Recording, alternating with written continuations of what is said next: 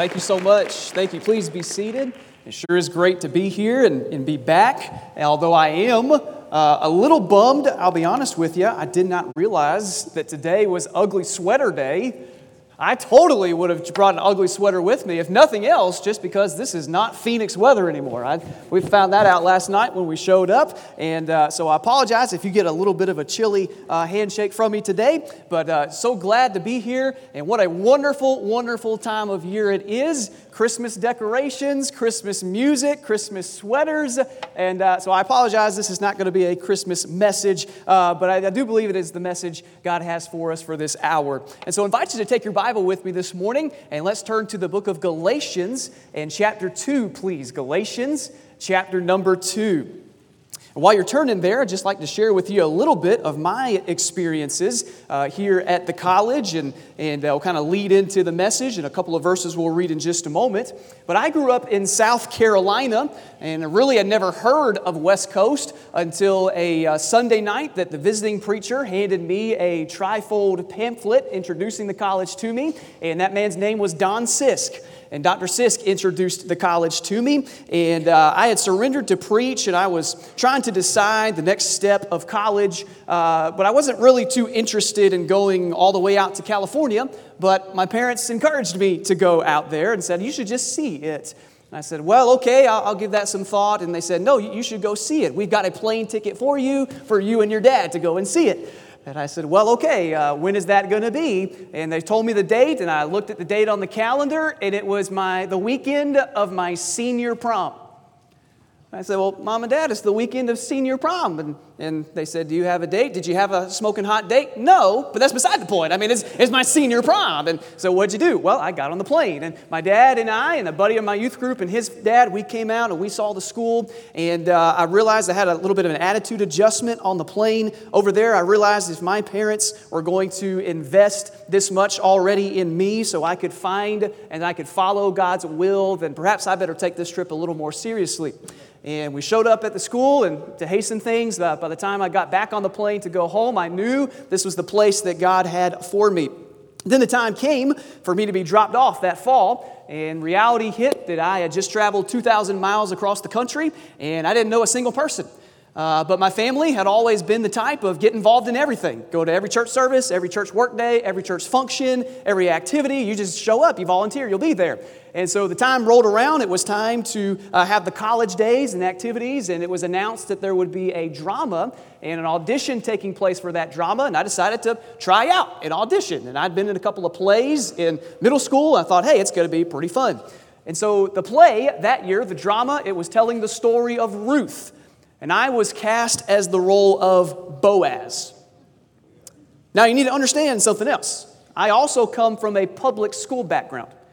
All right, so when I, at the school that I went to and grew up in, there was no handbooks, there was no demerits, all that was just brand new to me. I didn't have a problem with it while I was here. It was just a, different, it was an, an adjustment that I needed to make.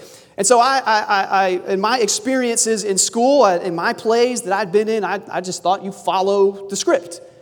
I mean, in fact, Tom Hanks, Sheriff Woody, he said the best advice that had ever been given to him as a young actor, the director told him, be on time, know your lines, and come with a head full of ideas.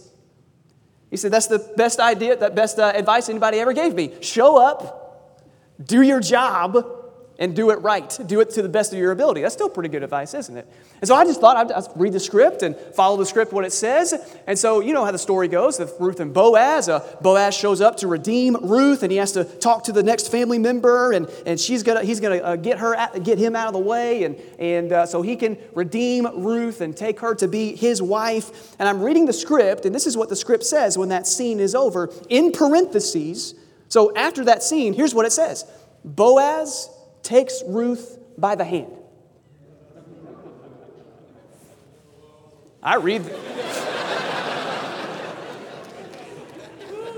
I read that and I say, okay. And so we practice, and the night comes for the big drama, the big uh, college days drama. And again, I'd never been there. It's my first time here. I didn't realize this auditorium would be packed with thousands of teens from across the country, thousands of churches represented, thousands of churches watching on live stream. And so I redeem Ruth. The, the story goes through on the play, and right back there, when the time comes, I reach over there and I grab her hand. and the lights are just pause and I stare into her eyes. I'm going to redeem you. You're going to be my beautiful bride. And in that moment, 2,000 people in this auditorium went, oh.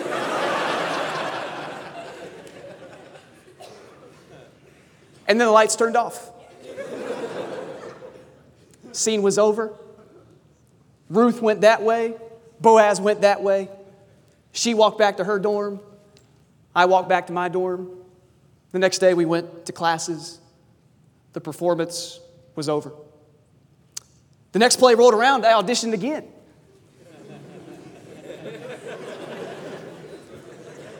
and I think, I think Dr. Goetsch learned from the last one don't keep me around till the end of the story. Because this time he cast me as Stephen. you know what happens to him? A large group of people gathered around me right in front of that piano and they killed me in front of everybody. And I had to lay there, dead as a doorknob, holding my breath, not moving, until the lights went off. Scene was over. I got up, I went that way, everybody went that way. Performance was done. I decided to try out for one more play in my time here, and I was cast as Baal Priest number three. you want to take a guess at what happened to Baal Priest number three? So I go from holding Ruth's hand to getting put six feet in the ground anytime I walk on the stage. I really hope that doesn't happen today. Different lines, different roles, different outcomes. When one thing was consistent, they were all performances. They were all performances. Things were said, things appeared the way they did, all because at that particular time, certain people were watching.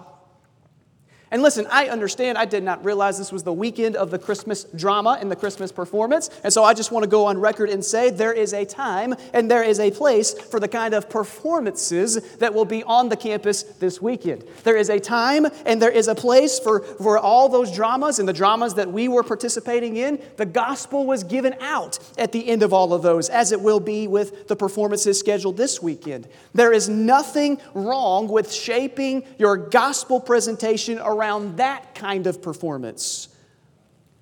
But the Bible tells us today there is something severely wrong with shaping your life around a performance,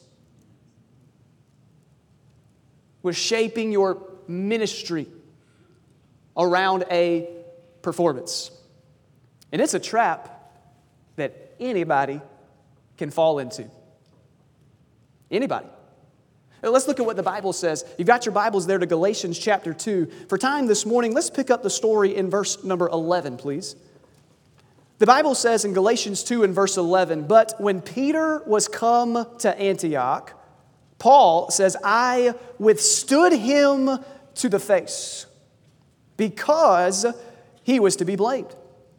For before that certain came from James, he did eat with the Gentiles, but when they were come, he withdrew and separated himself. Watch the phrase, fearing them.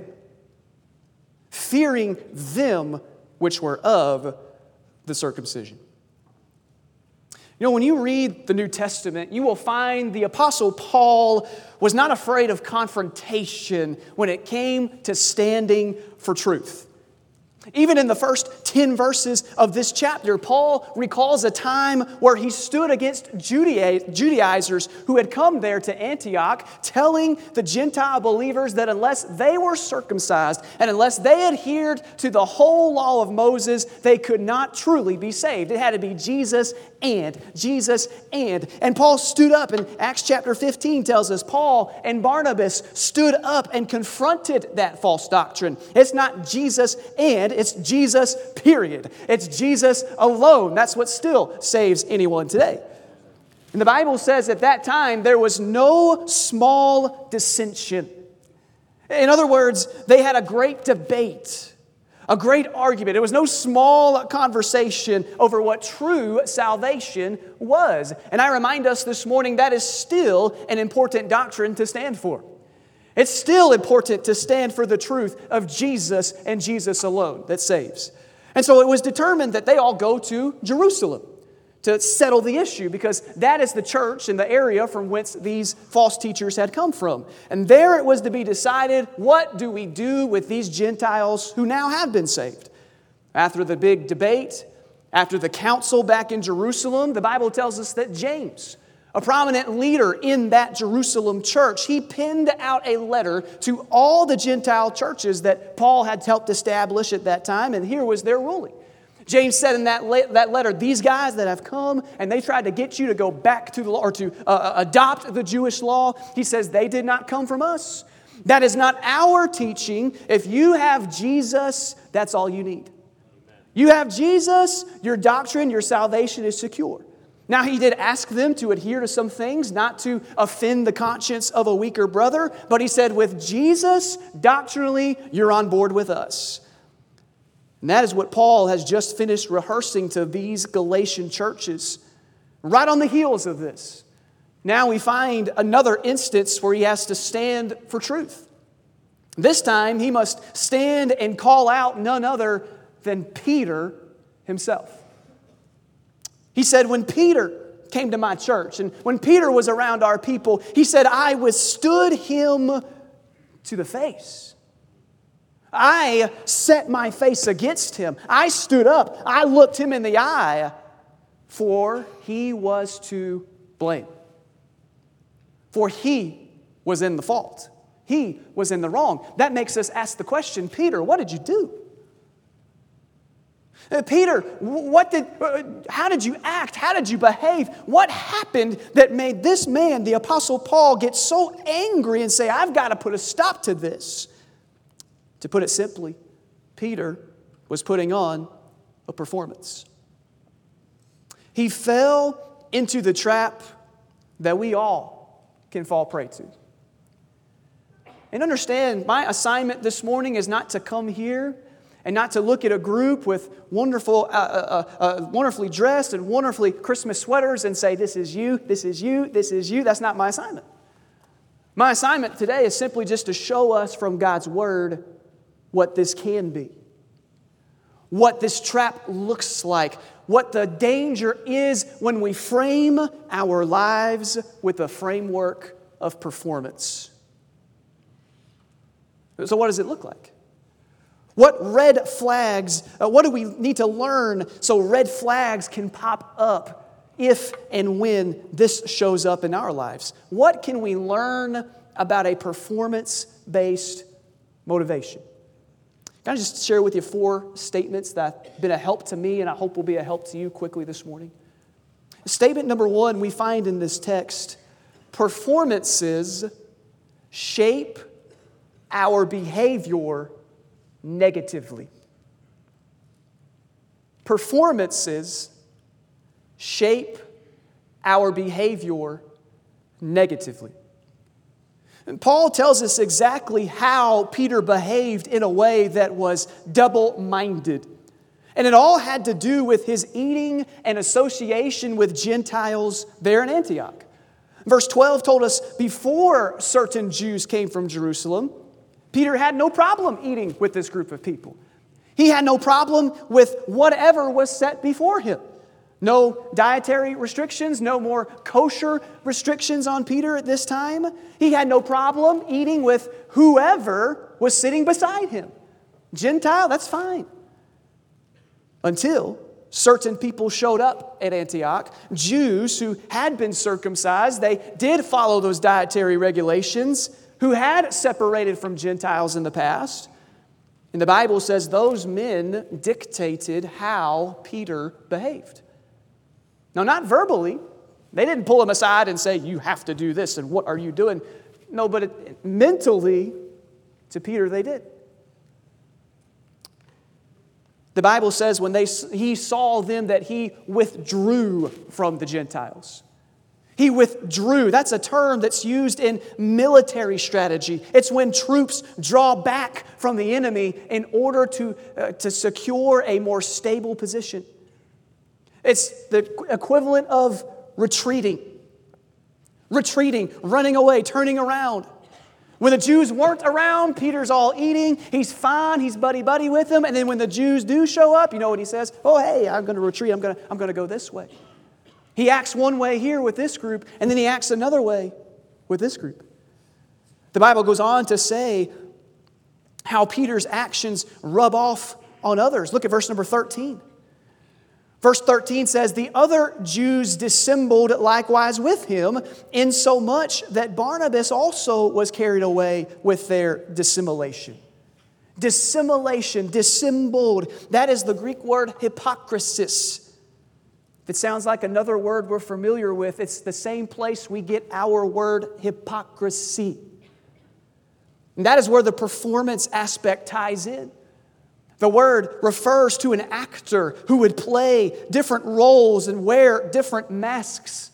See, back in these days, the theaters did not have the grand Hollywood budgets of today, and so actors would play multiple roles. They would put on multiple masks and have multiple parts.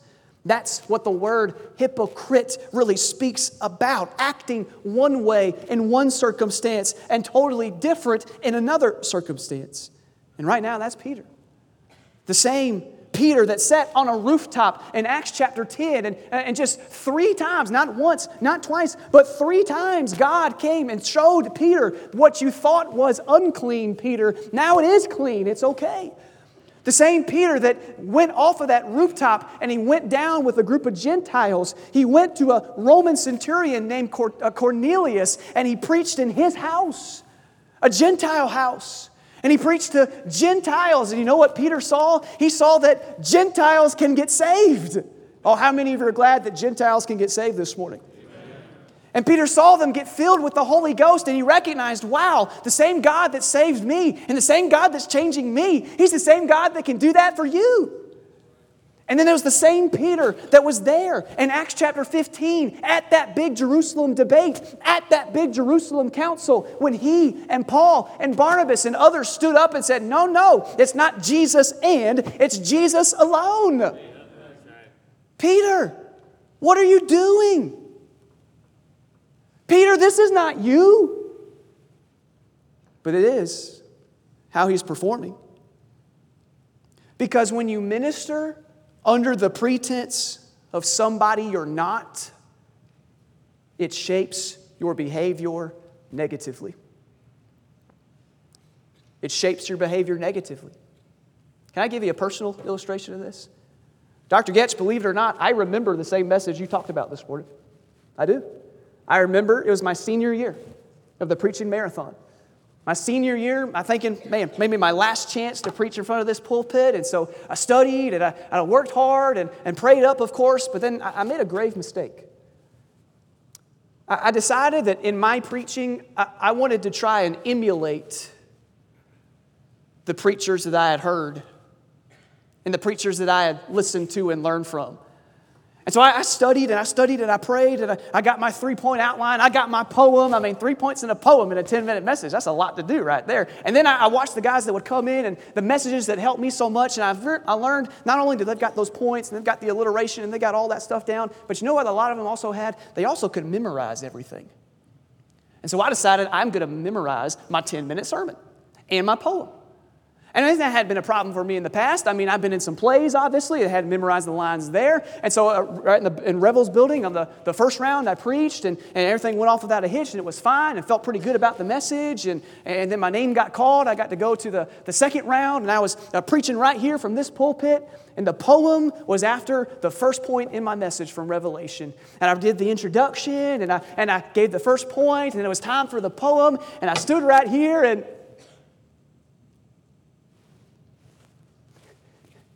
And for the first time in my life, my mind went blank. I forgot everything. I froze. And I stumbled and I, and I got through the next message and or the next point. I just went on to the next one and, and I finished my message. And I, I remember walking down those stairs and I'll be honest with you, I, I wasn't really in a good spirit. I probably should have stayed for the other guys that were preaching, but I just, I just went back. I made a really, really long, slow walk back to Lawrence Hall. You know, I learned a lesson, at least me, I had to learn a lesson that night. I learned it the hard way. I learned in an embarrassing way, but I learned this lesson God created me to be me. God created me and wired me and my brain and my gifts to work a certain way. It is not the same as He created and He wired other people. He did not create me necessarily to be a carbon copy of somebody else. Now that's the beauty of the local church according to 1 Corinthians chapter 12. God places different members inside the body, right? As he sees fit. Some have this gift, some have this ability, the, that analogy of the body. Some are the, the toes, some are the hands, some are the feet. I don't know where my gifts apply in that. I'm not sure I want to know, but uh, some of the different abilities as he sees fit. Now, we are to be unified in doctrine, unified in doctrine, but we're not necessarily uniform in our gifts and our abilities. God created me to be me. And so, if, if that's God's plan, He does this as He sees fit, then, then why do we fall into this trap then? Why do we fall into this trap? Well, that leads us to statement number two. Performances not only shape our behavior negatively, it makes us be people that we're not. Number two, performances stem from the fear of man. Performances stem from the fear of man. Did you see at the end of verse number 12 with me again? Why did Peter withdraw himself? Why did he retreat away from those brethren? Because he feared them, other brethren, which were of the circumcision. Now, he was not fearful of these Jews because they had the power to persecute him like Paul used to do, or like I uh, portrayed over there with Stephen, you know, with stones getting thrown at him. Not physical stones, but in his mind, he was worried maybe about verbal stones. What are those people going to think? What would they say about me? And can I tell us this morning that that thought process still cripples many believers today?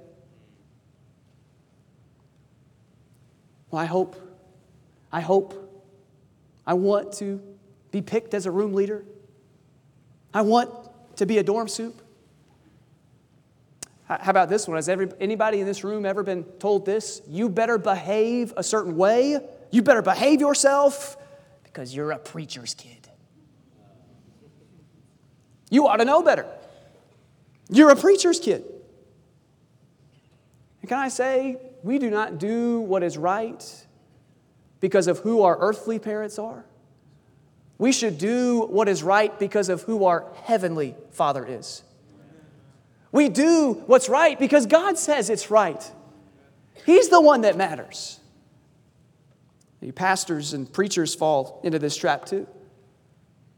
We go to a preacher's meeting and we know we need the fellowship and we know we need to be around people and, and we know also the question that's, that, that's going to get asked How's it going?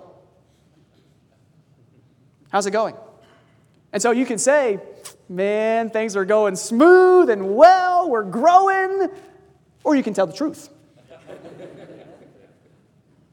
well, the truth is, we just lost our core family, our adult teacher, the truth is, last week we had more funds invested in the refreshment table than we did in the offering plate. You're a Baptist church. The truth is, we, we prayed and we, we invested and we, and we witnessed. And, you know, I, person told me they were going to come to the Christmas musical. I gave them tickets. I'm standing out there by the fountain. I'm standing out there by the fireplace. I'm, I'm going to take them out to the, the Walther Center, the restaurant. And guess what? I ended up eating by myself. They didn't come. See, no matter who you are, no matter what ministry you're in, no matter how long you're served, there are insecurities inside of each and every one of us.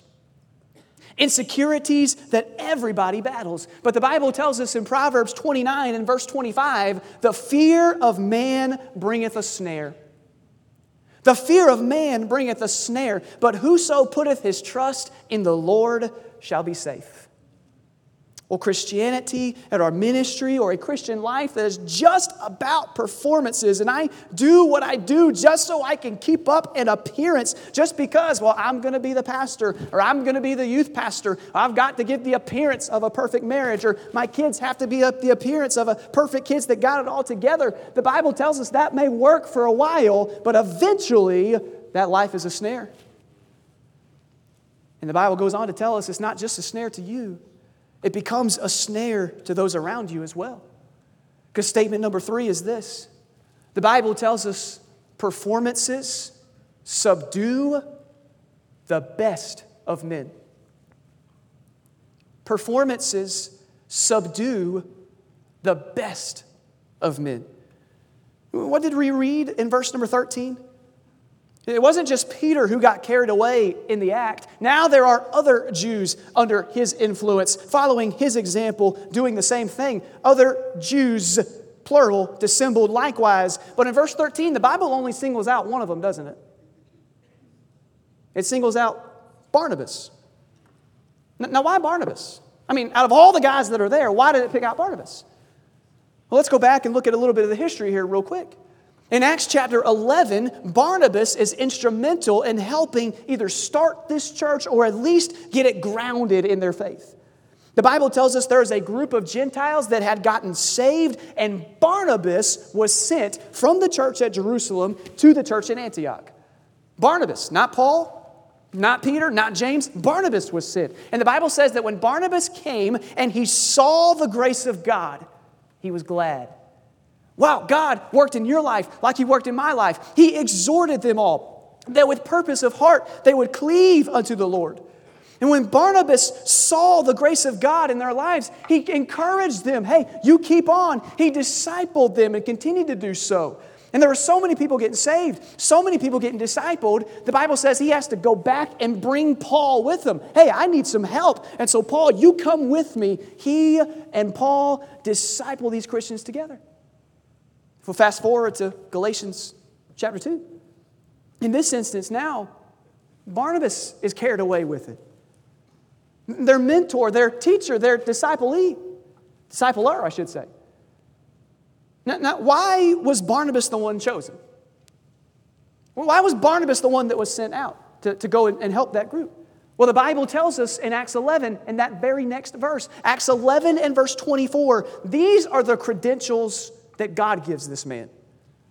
God gives these credentials, Acts 11, verse 24. Barnabas was a good man. He was a good man, full of the Holy Ghost and full of faith. And that tells me that even good men, good women, faithful Christians can fall into the trap of living for the approval of other believers of shaping their ministry through the lens of performance. Performances subdue the best of men. Final statement. I'm glad I want to leave you with an encouraging note today. Fourth statement is this performances cease in the acceptance of Christ. Performances cease in the acceptance of Christ. Have you ever broken a bone or had an x ray? You know, you go to the doctor, and the doctor, what does he do with those pictures? He holds them up to the light, doesn't he? And the light exposes and the light shines through that light background. It shows what the problem is. Well, that's what Paul does in the remainder of this chapter. I'll let you uh, read about it later on your time, but you'll find that Paul tells Peter to drop the act, and here's how he does it he takes Peter back to the finished work of Christ. He takes Peter back to the gospel. He says, Peter, you're compelling these Gentiles to live in a works based system.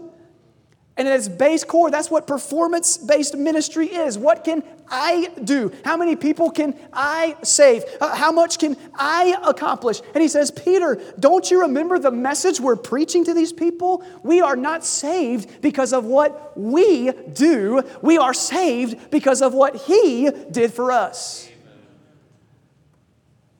Peter, when we stop the act, when we humble ourselves, when we come to Jesus just as we are, openly, transparently, broken, flaws and all, Peter, that's where grace meets us.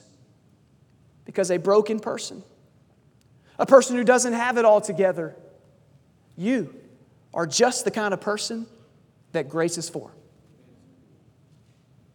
Grace is for broken people, broken people like me. And the grace that saved you from the bondage of sin is strong enough to save you from the bondage of men. The grace that saved you from the bondage of sin is strong enough to save you, deliver you from the bondage of men. That's really what Galatians 2:20 is all about as you continue reading the chapter. It's in the context of Paul's response to Peter's performance. He said, "I am crucified with Christ, and nevertheless I live, yet not I, but it's Christ that liveth in me." And the life which I now live, I live in the flesh by the Son of God who loved me and gave himself for me. See, when you live through him, when you live through His power, when you live through His love and through His approval, your ministry and your life takes a different shape. It can then be framed around obedience instead of performance. Obedience, not performance. And that is so much better. Because when your church has a high day, and my church maybe doesn't, I can still rejoice with you. Because a win for you is a win for me. We're on the same team. Really, it's a win for Jesus, isn't it? And when you hurt, I can hurt with you. And when I pray and I labor and I invest and I stutter and stumble and sometimes even forget the words that I'm supposed to say, and yet somebody somehow still responds, I understand it's not me, it's you that did that, God, and I rejoice and when I pray and when I invite and when I anticipate, and maybe I don't see the fruit that day, I, I, can still go home and I can put my head on my pillow that night because I know my Savior does not love me any less. My Savior does not view me as a failure. I am loved, I am accepted, I am one of His children, and that will never change. And on top of that, on top of that, I get to I get to serve Him with my life. I don't have anything to offer Him, but He wants to use me. In whenever ways that God do, does use us, boy, that feeling that you get is greater than applause. It's greater than any invitation of man can ever give. It's a joy that comes when you rest in obedience. I'm doing what I know God wants me to do. And so this morning, if you've fallen into the trap of performance, can I kindly tell us that the time for the performance is over? Let's get back to the place where your life is about pleasing Him. Because the best life is lived for the audience of one.